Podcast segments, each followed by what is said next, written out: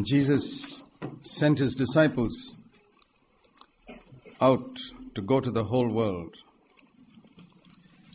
there were three things. Matthew 28, verse 19. There were three things that he told them to do. Those are the last words of his in the Gospel of Matthew, the first Gospel. Now, when he, when Jesus was sending his disciples out on such an important ministry, which is going to carry on for, as we know now, for 2,000 years, uh, we can believe that he would have mentioned only the most important things. There were hundreds of other things that he could have mentioned. But what do we read here? Matthew 28 19. Go, first of all, make disciples. Then baptize them in the name of the Father, Son, and Holy Spirit. And third, teach them to do everything that I commanded you. So the first step is to make people disciples. To a, a disciple is not someone who's perfect. A disciple is someone who's learning and following. He may have just taken the first step, but um, there may be mature disciples who have walked many miles with the Lord. But a person who has turned around to be a disciple today, he may take only one step. He may be a long way from perfection, but he's also a disciple because he's going the right road. There's a road of discipleship. And if you're on that road, whether you've taken one step because you're just begun, or whether you're many hundreds of miles down that road because you've walked with God for many years, the important thing is to be on that road. Some people get on that road and then after a while they find it's a little tough because it's a very narrow road. They prefer to go on to something broader that their worldly friends advise them, and then usually they lose their salvation. And that could have happened to some of you, I don't know. I'm not here to judge. But that's a possibility. But God's will is that we get onto the road of discipleship the day we are converted and uh, continue on that till Jesus comes back. There are many who have come here who thought they had accepted the Lord before they came here and who have told me we really, really never knew what it was to be saved till we came here because we never knew what sin was. See, you cannot repent. Repent means turn around from sin unless you know what sin is. If you tell someone who's never heard the word sin, give up sin, well, what will he give up? If he thinks that sin is smoking and drinking, he'll say, I've given up all sins in my life. So, if we don't understand what sin is, we can't really turn around from sin. And that's the problem with a lot of people. If a preacher gets up and says, repent, do you know that the average person in the world doesn't even know what the word repent means? And even some who know, maybe some who are here also, may think repent means I feel a bit sorry for what I did. Well, even a thief, when he's caught, feels sorry for what he's done because he's jailed. Repent is not just feeling sorry, it's turning around in addition to feeling sorry. Not reaching perfection, turning around. Turning around is something you can do in a moment. A prostitute can turn around in a moment. A murderer can turn around in a moment. The worst sinner in the world can turn around in a moment. It may take many years before they overcome some of their sins. That's different. But they've turned around. So repentance is not something that takes ages and years. It takes just a moment. Repentance is like an about turn. And the tragedy with a lot of people is that they've not turned around completely. They've turned 90 degrees. Now, if you turn 90 degrees, you're never going to go where God wants you to go. Even if you turn 120 degrees, it's 180 degrees turn. So, when, when we talk about sin, we must also recognize that as we go along this road of discipleship, we will discover more and more in what, what sin is. I'm still discovering sin after 50 years of being a believer. And I believe I will, if I'm faithful, I will continue to discover more sin, which I don't know today, next year.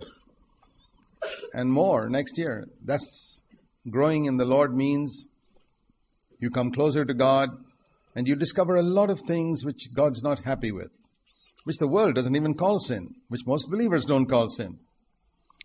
But as your conscience becomes sensitive, it begins to register certain things.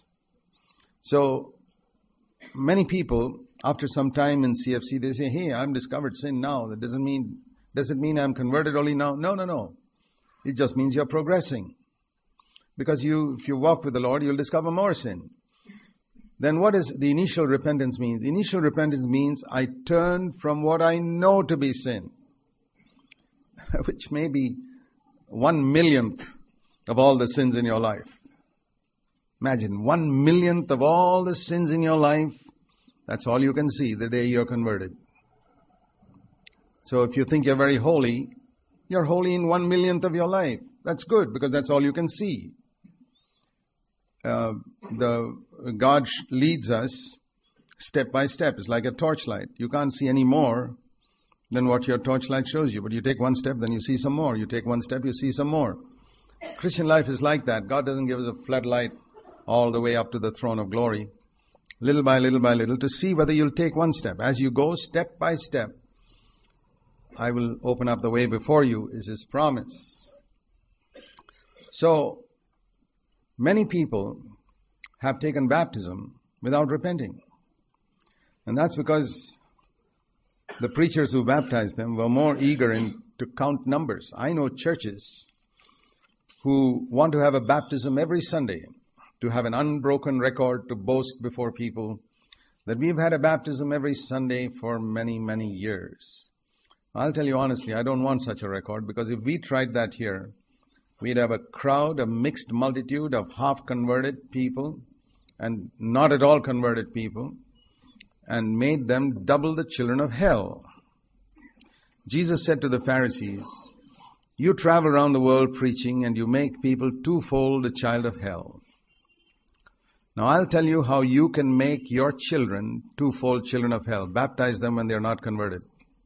That's the best way to make sure they'll definitely go to hell. Without a doubt. Without a shadow of doubt. Because you have a great lust to get honor in the church. My children are now in the club. I tell you, there are many parents who have a great lust to get honor in the church through their children. You examine your own heart and see if it's not true. My children are well behaved. My children are believers. My children are godly. My children are this. My children are gifted. My children are this.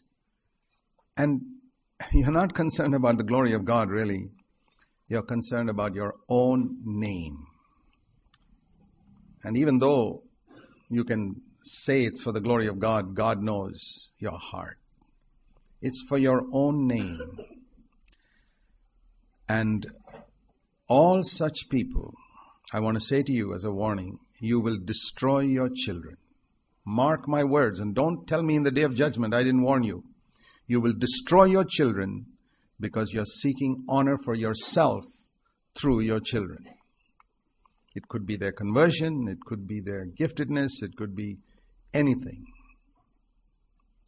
Would you be just as excited if that was somebody else's child? Perhaps not. And that's very often why you could be critical also of other people's children. Because your own children are so good. I feel sorry for you, and I feel even more sorry for your children. Unless they can break free from the honor seeking of their parents and seek to live before God's face. So I've seen this that some people want to get their children baptized because, oh, it's so bad, it looks so bad if my children are now 18, 19, 20 years old, not baptized. What will they think of me as a father? Let them think anything about you as your father. Do you want your children to go to hell? Don't make them twofold children of hell by getting them baptized when they're not converted. There are two pictures we could use of new birth in the Bible. uh, of conversion. One is a birth. Jesus said, You must be born again. So uh, the Bible says, as newborn babes desire the sincere milk of the word. So one picture the Bible uses of conversion is birth, and we all know what birth is. There's a long preparation for birth. You don't pull a baby out of the womb after three months, it'll die. And if you try to get a person converted when he's not ready to be converted, he'll die. And that's what's happened in a lot of evangelistic meetings. Raise your hand, sign a decision card, come say, Lord Jesus, come to my heart. The guy is not ready to be converted.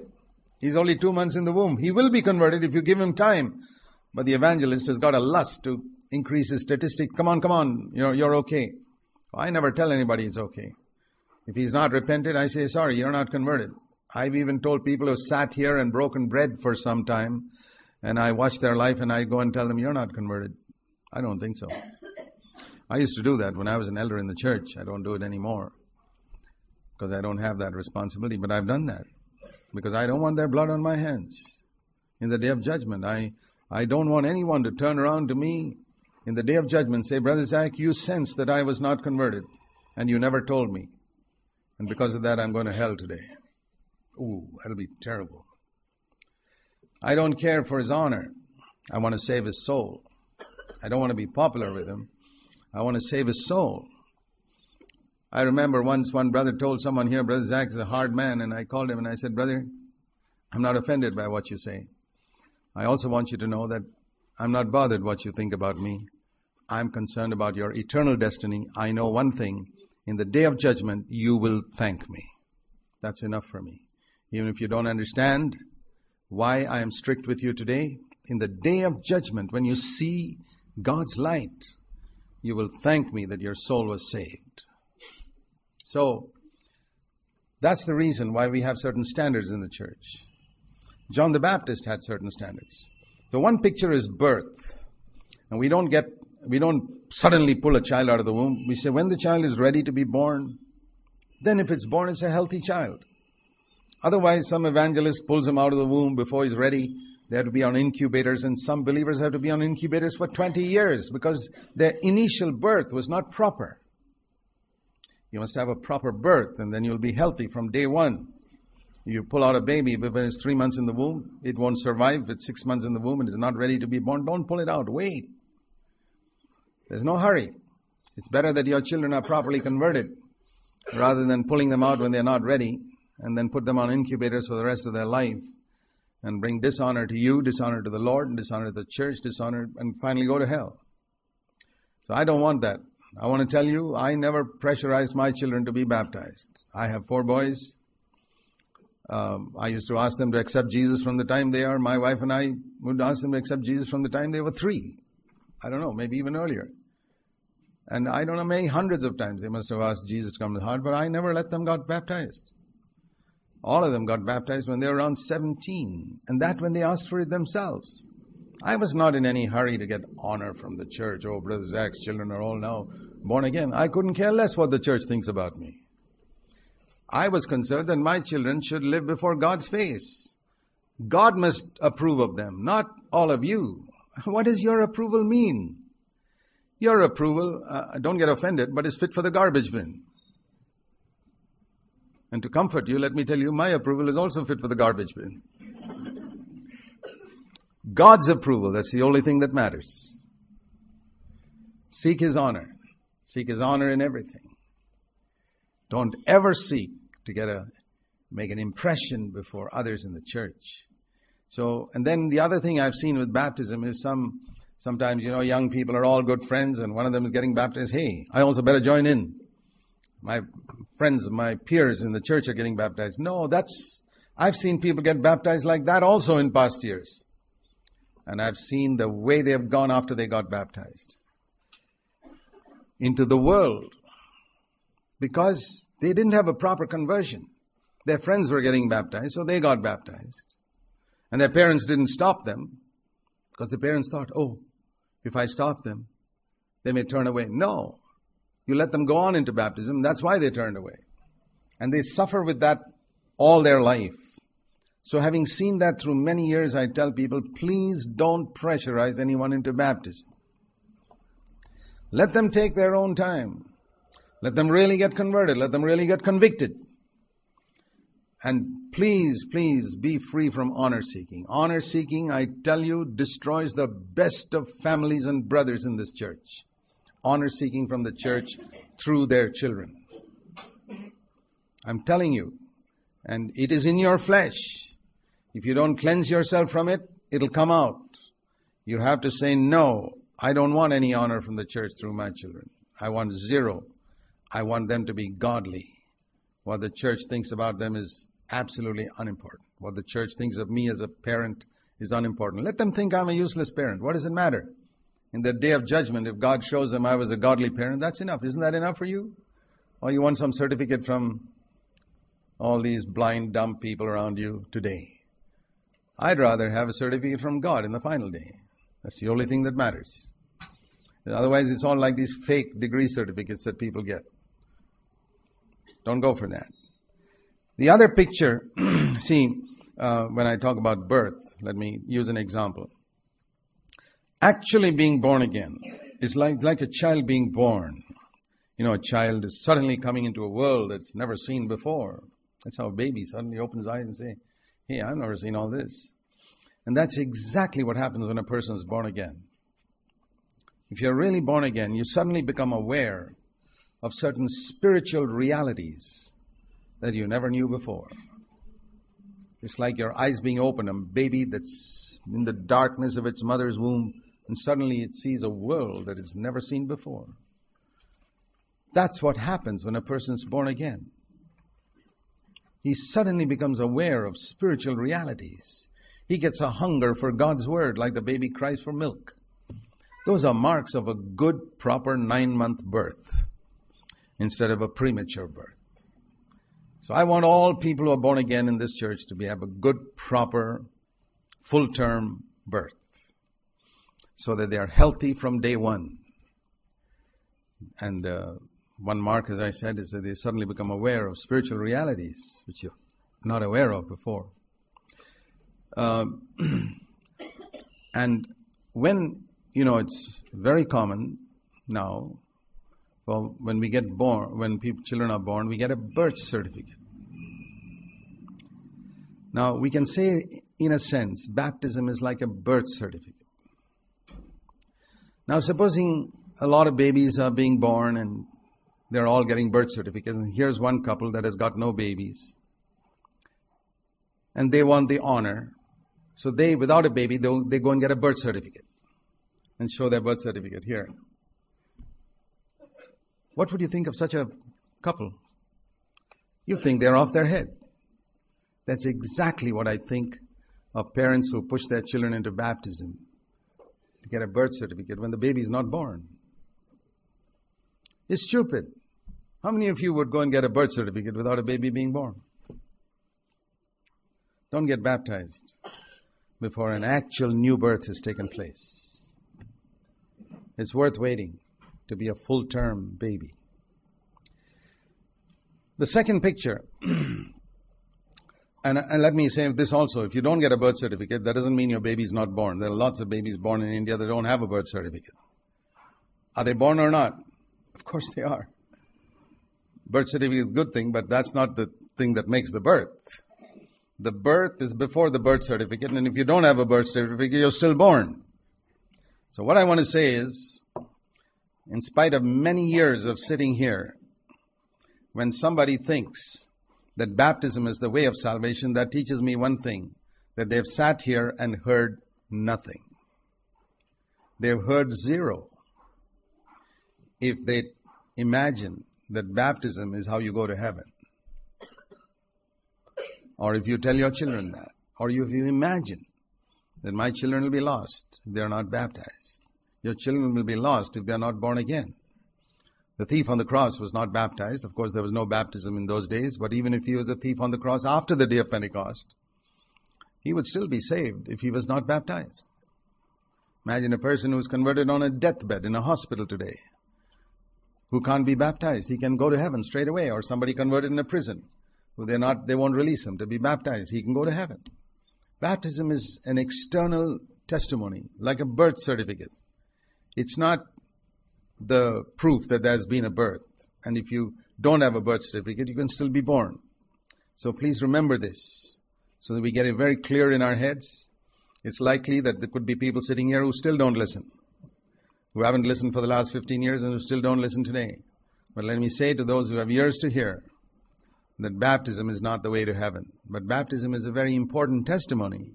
It's more than a birth certificate because Jesus commanded it. He said, when you make a person disciple, when he's taken the first step on the road of discipleship, he must be baptized because it's a public testimony to angels, demons, people, everyone that I'm born again. The other picture that the Bible uses of being converted is a death and resurrection. That some old person has died and a new person is resurrected. See, that's a little more difficult to understand. Birth we can all understand because we see it all the time. Death and resurrection we've never seen. So we don't know what that means. But that's what Romans chapter 6 says. Romans chapter 6 says that baptism is a testimony of death and resurrection. Something has died and something has risen from the dead. What is it that has died? It says in Romans 6, um, don't you know, verse 3, all of us who've been baptized into Christ Jesus were baptized into death. So, baptism is a word which means immersion. That's all it means. It's a Greek word. Unfortunately, they never translated it. They should have translated it. Immersion. Go make disciples and immerse them in the name of the Father, Son, and Holy Spirit. If, if the if those translators had been honest and translated that Greek word baptizo as immerse, a lot of problems would have been solved. But they wanted to please, please old King James, the first or sixth or whatever his number was, in 1611 when they translated the King James Version. And uh, they wanted to save their heads from being chopped off. And the church was not immersing people, the church was sprinkling people.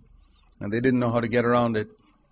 So when they were translating the Bible, they said, if we preach immerse, we lose our heads. But we can't translate christen because that's not what the Greek word means. So they invented a word into the English language. Nobody knew what it meant. Baptize. So people read the Bible and said, baptize? What's that? I suppose that's what they do to the children in the church when they are babies. And that's how this whole wretched teaching of infant baptism came. If you want to know the history of it. I wish they had translated it. And I've challenged some people who have been in translation ministry. I say, why don't you have the courage to translate that word as immerse? I've never seen a single translation till today that has had the boldness to do that. Immerse them. And when you, don't you know, verse 3, that those of you who've been immersed in water were immersed, immersed into Christ Jesus, were immersed into his death. You were put inside his death. Immersed means you know, I can't dip my finger and say my hand is immersed. Hand is immersed means the whole hand must go in. I know times here when people have been baptized, tall people and their head doesn't go in. I say, put that in again. Because that's the most important part that's got to go under the water. All the cleverness of man has to go underneath. So, it must be immersed. Immersed. And immersed into his death means I've gone right into his death. Into death to what? A death to my old sinful way of life. So it says in verse 6, knowing this, that our old self, this old person that we were, we were, that doesn't mean perfection. It means the old attitudes we had towards God and towards sin and the world have died. It's crucified so that this body that lived for sin is finished with. And the whole purpose of baptism is to testify, verse 6, that we should never be slaves of sin again. That's why we have that verse on this tank cover.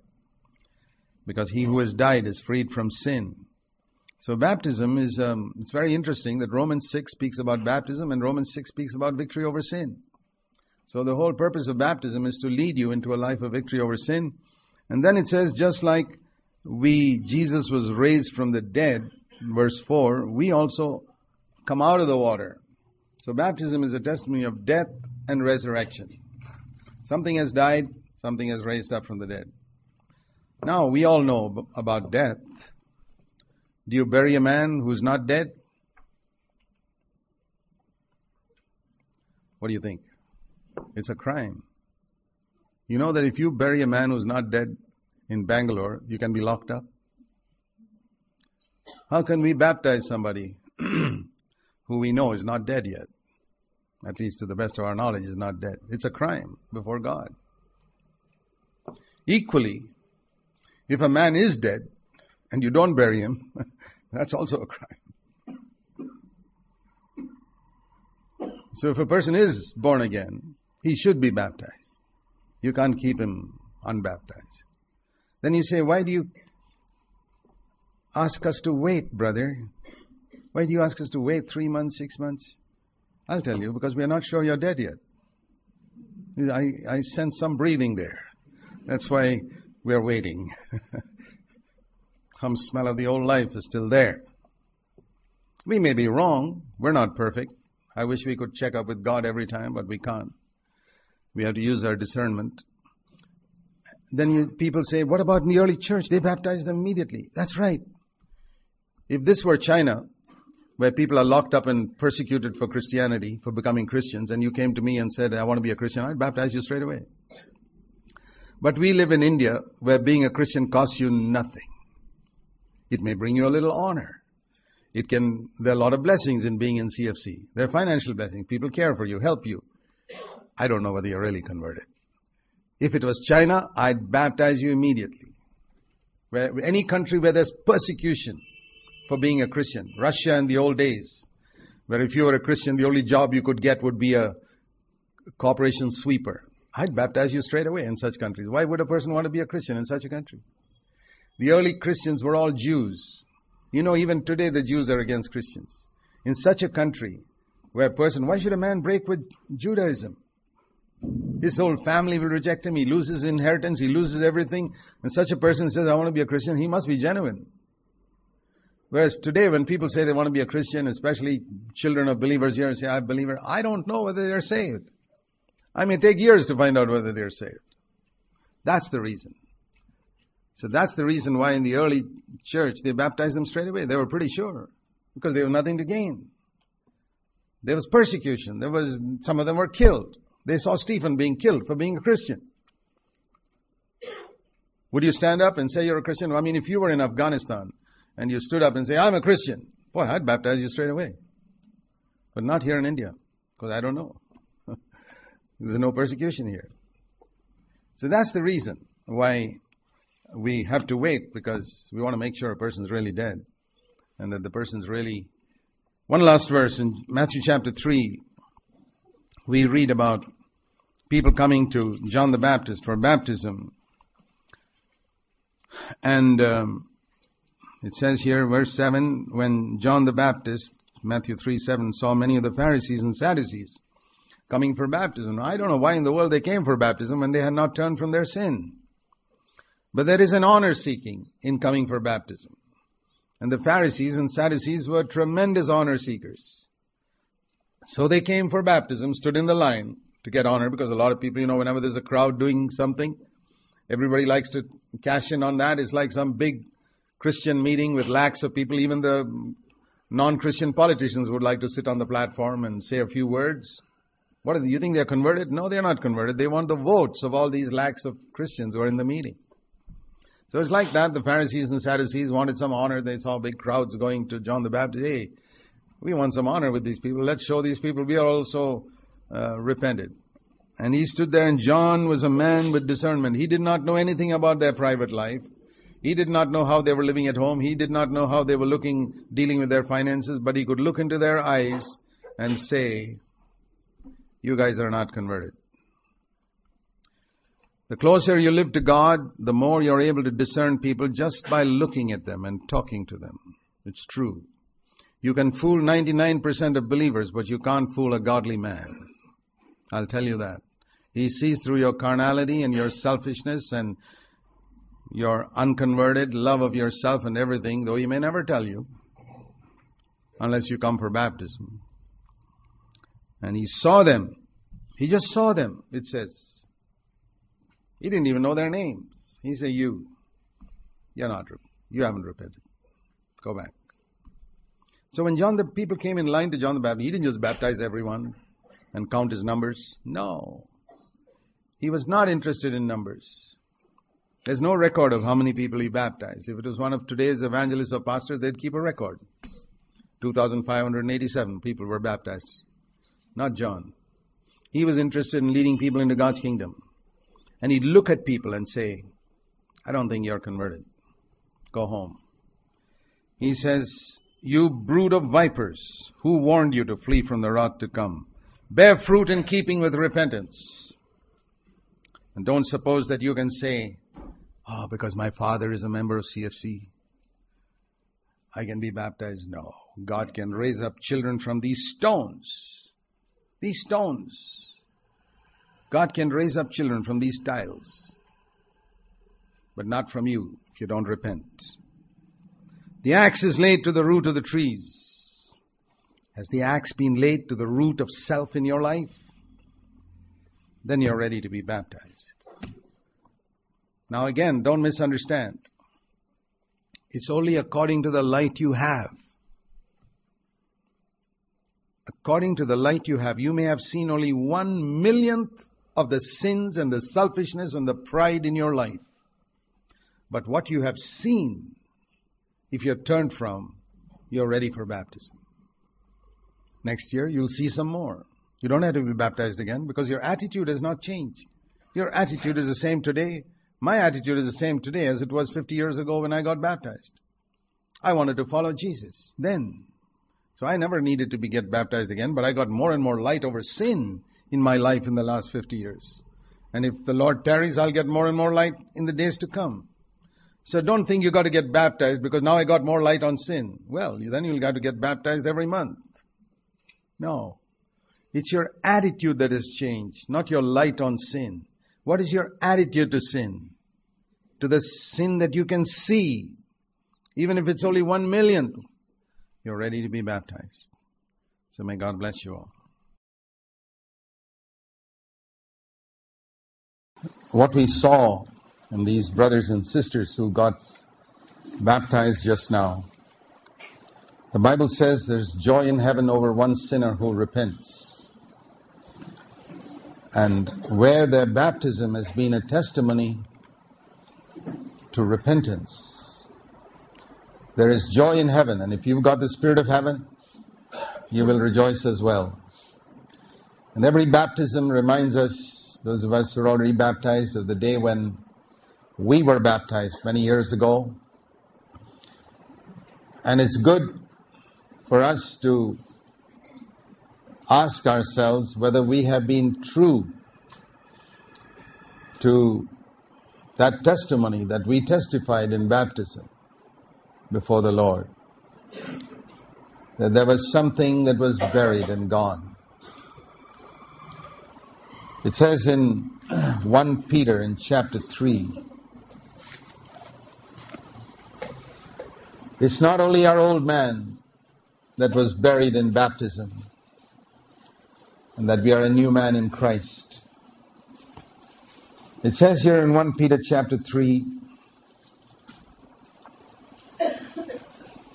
verse 20, in the middle of that verse, the patience of God kept waiting in the days of Noah during the construction of the ark in which a few, that is, eight people, were brought safely through the water. Corresponding to that, baptism now saves you. Not the removal of dirt from the flesh. Baptism does not remove sin, but an appeal to God for a good conscience through the resurrection of Jesus Christ, who is at the right hand of God, having gone into heaven after angels and authorities and powers having been subject to him. And I want to read it in this other translation. The waters of baptism do for you what happened in Noah's time, not by washing away dirt from your skin, but by presenting you through Jesus' resurrection, through Jesus' resurrection before God with a clear conscience. Jesus has the last word on everything and everyone. And what he says goes. So, that flood in Noah's time, the Bible says here and the inspiration of the Holy Spirit, is a picture of baptism. And Noah and his family going through the flood and coming out is a picture of what we testify to in baptism. And what was it that happened to Noah when he came out of the waters, as it were, and what, like these brothers and sisters have come out of the waters of baptism? When Noah looked around, the old world was gone. When his children and their wives looked around, their old friends had gone. There was not one of that old friends alive anymore. All those things they may have cherished in that old world. Once upon a time they cherished it, but it was gone. You know, when water's on the earth for one year, there's nothing much left. Everything was gone. It was all dead. And all those dead carcasses lying on the ground, they had no interest in that. And that's what happens when we are crucified with Christ, which we testify to in baptism. Paul says in Galatians in chapter 6 and verse 14. Galatians 6:14 May it never be that I would boast except in the cross of our Lord Jesus Christ through which the world is being crucified is dead to me and I am dead to the world. On the cross of Jesus, when I died, I died to the world and its opinions about me. And the world also died to me. And, you know, it's like saying that I have as much interest now in the world as a dead man has. It's quite a challenge to live by that standard. I have as much interest in this world now as a dead man has. I have as much interest in the opinions of other people about me as a dead man has. The reality of this must hit me that in Noah's day, God condemned the world. And Noah condemned the world as well by building the ark, saying this is the only thing that's going to remain. And today, the Bible says Jesus died to save us from the world. See the first chapter of Galatians? Galatians chapter 1, verse 4. Many people know that Jesus Christ died for, to forgive our sins. But they don't know the second part, and that's why their lives are so defeated and don't make much progress. The Lord Jesus Christ, Galatians 1 verse 3 and 4, gave himself for our sins. That's one. So that he might also rescue us from this present evil world.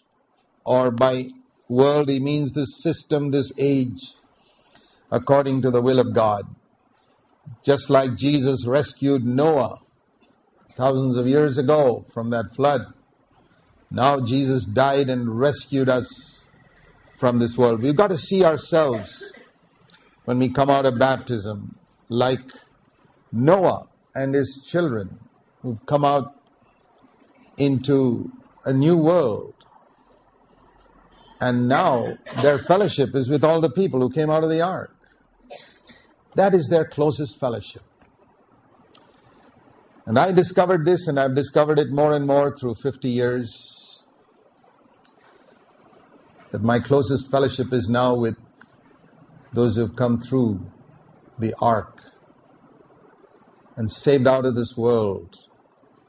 I mean, there may have been close relatives that Noah had, brothers and sisters, uncles and aunts, and neighbors and friends. Where were they now? after the flood was over.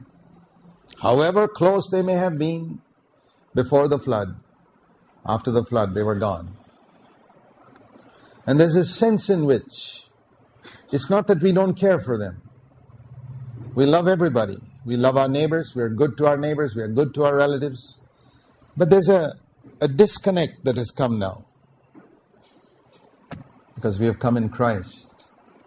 And our attachment now is to those who are in Christ. We are still friendly with everybody. But there's a lot of difference between fellowship and friendship. There are a few with whom I have fellowship. Friendship, I'm ready to be friends with the whole world. So there's something that we testify to in baptism. Many of you were baptized many years ago. Is that what it has meant for you since then? Did a sort of a disconnect come between you and the world? Was there something cut off? Did something of the old world disappear? And your whole attitude towards the world system, towards the values of the world changed. I'm sure Noah and his sons were completely different after they came out of the ark. But it's very easy to backslide very quickly, even after we see how God has rescued us. I think of Ham, Noah's son, who backslid just a few days after coming out of the ark. He despised his father because his father made a mistake. Even godly men can sometimes make a mistake. He saw his father's nakedness, and instead of keeping quiet about it, instead of covering it, he went and spoke about it. And when you see somebody's spiritual nakedness, and you glory that you're not naked like that, and you go and talk about it, I've seen through the years the curse of Ham comes upon them too. Something happens in such people. They don't seem to grow spiritually because they are preoccupied with the faults they see in others, maybe the fault they see in some godly man. But that godly man may be 10 million times more spiritual than you. He's got one fault. But you see that one fault and you don't see the 10 million faults that you have yourself. And something happens to such people. They stagnate, sometimes they lose their salvation. If you have come through the waters of the flood, if you have come through and the Lord has rescued you, what should Ham have thought? This is my father. He walked with God for hundreds of years. And if it were not for him, where would I be today? I'd have been destroyed with all these carcasses down here.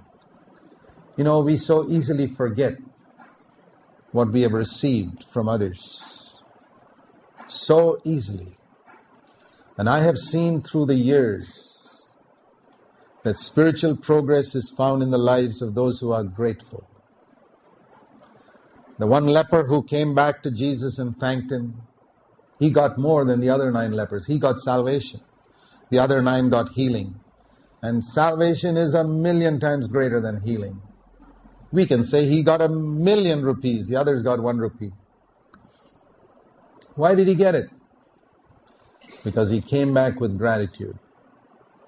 And I've seen through the years that those who are grateful to God and really thank Him for what He's done for them, and who are humbly grateful to brothers and sisters who have helped them and blessed them, and not so critical. It goes very well with them in the years to come. I've sought to develop a habit of gratitude through many years. I sometimes write to somebody, brother, I remember 20 years ago you did something for me. I haven't forgotten it. You helped one of my sons 20 years ago. Thank you. It does good to me. Even if you're the most selfish person, I would encourage you to develop the habit of gratitude. Even when you see a Noah and you see some nakedness in somebody, okay, But hasn't that person blessed you in some way? Hasn't he blessed your children? Don't destroy yourself like Ham did. Ham brought a curse on his children. In baptism, we testify that that old attitude, the old world is gone. But even though Ham came through the, as it were, the waters of baptism, his, at, his critical attitude had not changed. And it's possible to come to take baptism and testify so many things, but ultimately we still keep that critical attitude. Criticism, this attitude of finding fault, and criticism started with Adam. God never asked him anything about his wife, but he had to blame his wife. This woman gave me the fruit. I mean, doesn't God know that? Why do you have to go and tell God something about somebody else? Why do you have to go and tell somebody else about something else? You know, when Martha came and criticized Mary, saying, I'm working so hard and this Mary is not doing anything, Jesus rebuked Martha. I'll tell you something. When you criticize somebody, some brother, God will criticize you because God treats you the way you treat other people. If you're good to other people, God will be good to you. If you're kind to other people, God will be very kind to you. But you're always critical of other people. I tell you in Jesus' name, God will criticize you day and night, and there's no hope for you. God Almighty, God criticizes you. You better be careful. So, I want to encourage you this year to give up this habit of finding fault, this Adamic habit that has passed on through the generations, through our parents to us, which is in our flesh. And even after we are born again, we go into the water, get baptized, and come out, and we come out with this critical, judgmental attitude. God will take care of them. God doesn't need your help to find their faults. Let me tell you that. If any of you think that you have also got to sit in one corner of God's judgment seat to find fault with people, you're pretty proud and arrogant. God can judge people without any help from you, brother, sister. He can do it. The difference between your judgment and God's judgment is this. The Bible says in Hebrews 9 verse 27, It is appointed unto men once to die and, and what? After that the judgment. God judges people after they die. When do you judge people? Long before they die. Why does God wait until a person dies before he judges them? Because he says, maybe he'll change tomorrow. Maybe he will change next year. Maybe he's going to live another 10 years. Maybe he'll change after 10 years. Let me wait, let me wait, let me wait. Look at that thief on the cross. All the people criticized him, but God waited, waited. Wasn't it a good thing God didn't judge him before he died? All the world, his parents probably criticized him, his neighbors must have criticized him, his brothers, sisters, and all the Pharisees in the synagogue would have criticized him, and if you were there, you would have criticized him too. But God didn't. God waited. And he repented before he died. That's the difference. If you want to judge people, the Bible says, God can wait till they die, but we, we have to wait till Jesus comes again. Because even when they die, we don't know the full story. There may have been things in their life. When you see a person fall into sin, you don't know the struggles he had in his life. He tried it, tried, tried, tried his best to fight it, and he fell. You don't see all those inner struggles he had for many months. You just see that one moment of failure, and you judge. That's Ham. And you forget what God has done for you, saving you through the flood. When the spirit of gratitude goes away, spirit of criticism is there. The Bible says, judge nothing. 1 Corinthians 4 and verse 5. Don't judge anything. Don't go on passing judgment before the time. Do you have a great lust to judge? There is a time God will give it to you. The time is when Jesus comes again. He'll show you all the inner life of everybody. You wanted to see the inner life of everybody, right? He'll show you the inner life of that man whom you criticized, who was struggling, struggling, struggling, and you'll feel ashamed. Because you never saw those struggles he had in secret. You just saw that one fall and found fault with him. So there's something we can learn from Ham not to do.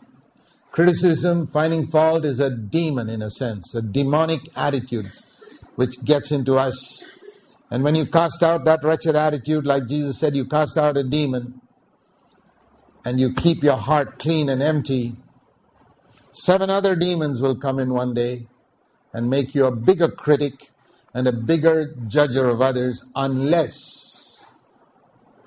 after getting rid of this demon, you replace your heart with the Holy Spirit.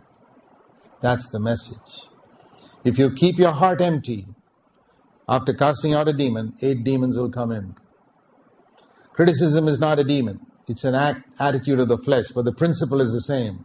You say, okay, I'm going to stop criticizing. You will not succeed by the end of the year unless you fill your heart with the opposite of criticism and judgment. That is a thankful spirit. Be thankful.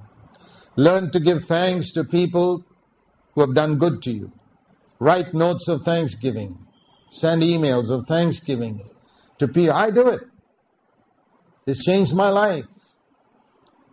There are many people who have done good to you, who have done good to your children, who have blessed your children. Jesus said that even a cup of cold water, if somebody gives one of my disciples, he will not lose his reward. Do you know that if somebody, I know there are many people who have given me a cup of cold water, um, where did they get their reward? One day Jesus will call them up. Say, you remember so many years ago, 2000 years ago, I remember you gave a glass of cold water to my servant Peter or Paul. Here's your reward. 2000 years later, he remembers that somebody gave his servant Peter a cup of cold water. I learned something from that for myself. I said, Lord, I want to be like Jesus.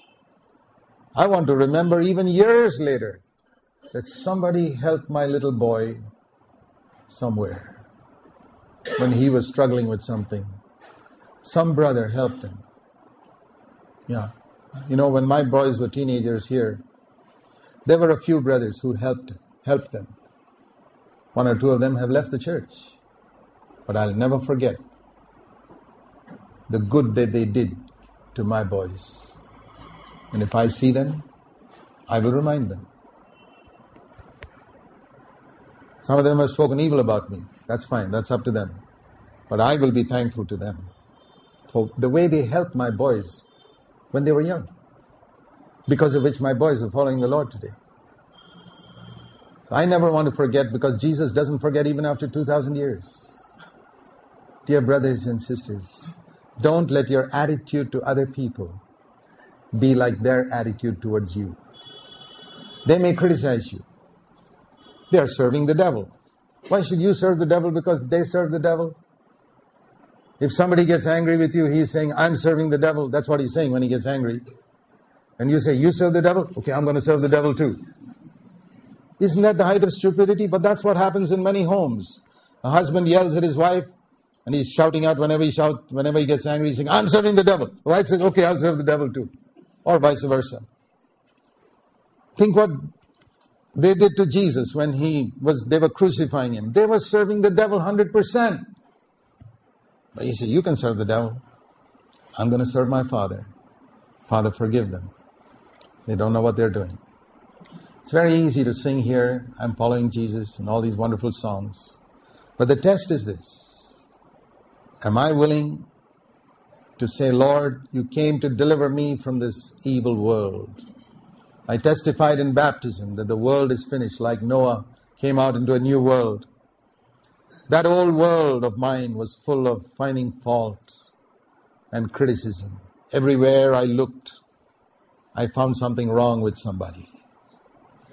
And if something good happened to somebody, I was jealous of him. I was jealous. I was jealous of, of other people's children. I was jealous of other people's cars. I was jealous of other people's houses, jealous of everything. Lord, that was an old world. I lived in that for many years. I'm sick and tired of it. You brought me through the flood of baptism out of it. It's a new world for me.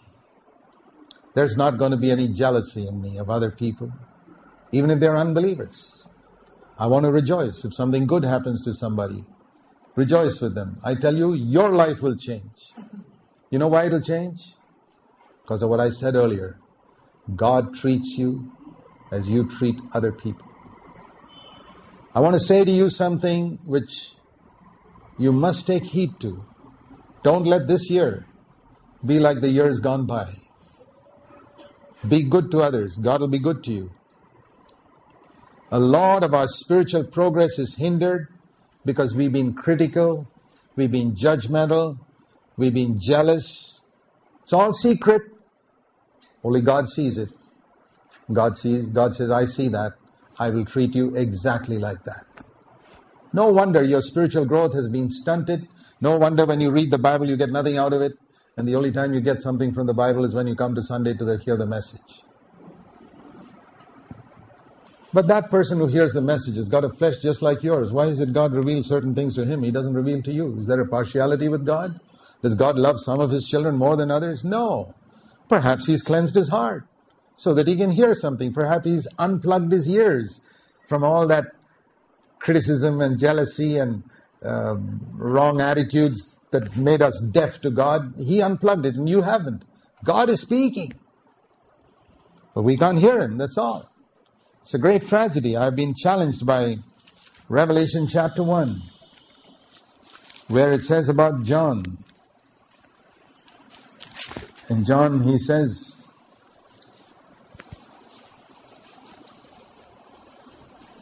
Revelation chapter 1, he uses two expressions about the voice of the Lord here. One, he says in verse 15, the middle of that verse, his voice was like the sound of many waters. Like the sound of many waters.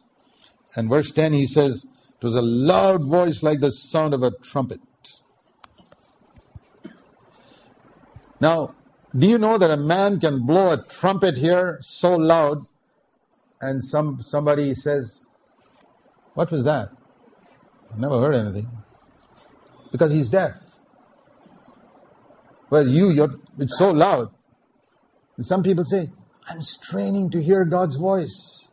How is it that John heard the Lord's voice like a trumpet? Like the sound of mighty waters. And you say, Brother, I can't hear God. God is still speaking like a trumpet unplug your ears of the wrong attitudes you have towards other people, of the criticisms, the old grudges that you've kept for many years. Unplug your ears. That's why we can't hear. The wrong attitudes, the criticism, the finding fault, and say, Lord, I'm going to have clear ears this year. And you will hear gradually. It won't become like a trumpet tomorrow, but it'll get a little louder. A little louder, a little louder. And by the end of the year, you'll be hearing the Lord's voice so much more clearly than you heard in all your life. Do you know that's the most important thing to live spiritually? Man shall not live by bread alone, but by every word that proceeds from God's mouth. Your quality of your life will improve. How careful many of us are to eat foods that are healthy, to avoid junk foods. Do you know that criticism and wrong attitudes do more to destroy you than all those oily, greasy hamburgers? Sure. Yes. Junk food. A lot of Christians are on junk food. And that's why they don't grow spiritually. That world system that tries to grip your mind through television. Be careful. The world is trying to capture you through television. Be careful about what you, wa- what you watch on it. I heard a story of a man who ordered a television in his home one day, and the television company brought the big television set in a truck, and outside was written, Sony brings the world into your home. Oh, he said, please. He said, take it back. I don't want it. that advertisement was honest. Sony brings the world into your home. Be careful. The internet. Make sure that your mind is not so taken up with the values of this world, which you said was destroyed under that flood, and you're allowing it to come back. It's like going to those carcasses floating around after the flood was over. We have nothing to do with that. There is a world system that's trying to capture your mind. And when it says baptism saves you, it doesn't save you from hell, but there's a testimony there to be saved from the world. Speaking about being saved from that old world. I'm testifying in baptism that I've finished with that old world. Those values. My closest friends are now those who are in God's kingdom. I want to tell you in Jesus' name, if you say you're a Christian, and your closest friends today, the ones you long to spend time with, are the people of the world, I would seriously question your salvation. You may have said sometime in the past, Lord Jesus, come into my heart, but brother, sister, please check up. Are you really, have you really come out of the world? Jesus died to deliver us from sin and from this world. And I believe that's a very, very important thing that we need to check up on at this time. Jesus came to save us from that entire sense of values that this world holds as precious. No, it's not precious to me. I remember once thinking of what Jesus said. Don't seek, Matthew 6, 33, said 32 to 34. Don't seek after those things which the Gentiles eagerly seek after. And I began to think, what are the things that the people in the world seek after? They seek after honor. I say, Lord, I don't want to seek after honor, not even in the church. They seek after power and position. I don't want to seek that. They seek after money far more than they need. I mean, to seek for money to live is a good thing. By the sweat of your brow, you earn your living, the Lord told Adam, and I want to earn my own living, every possible means. But to be so covetous, to have want more and more and more and more and sacrifice my spiritual life in that pursuit of wealth, that's destroyed many people. The things the Gentiles eagerly seek after sexual pleasure and entertainment and comfort and everything and the cost of their spiritual life. I don't want to go that way. That world has died to me. I testified to it in baptism. I've come out into a new world. And dear brothers and sisters, take that position in Christ. I have died with Christ. And I've finished with that old world and I want to have nothing more to do with it. So what we have seen in the baptism today, I pray to be a testimony to all of us that we shall think seriously about it, about our own baptism, and whether we've been true to that testimony that we testified to before the Lord in baptism many years ago. Let's pray. Let's bow our heads before God.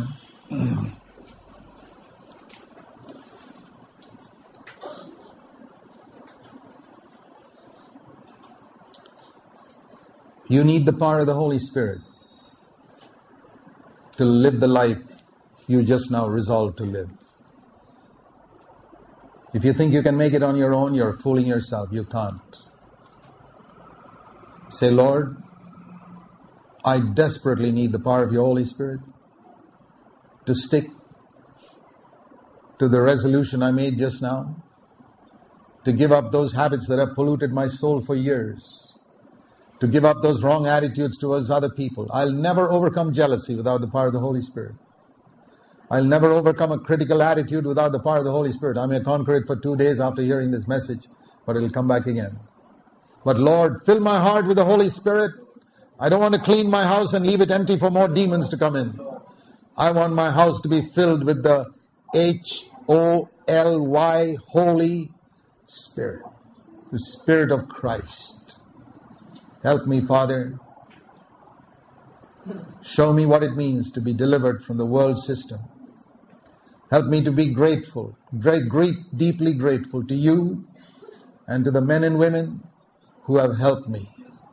And never to be, never to forget in ingratitude the goodness that other people have shown me through the years. Thank you, Father, for your word that guides us in the right path. In Jesus' name, Amen.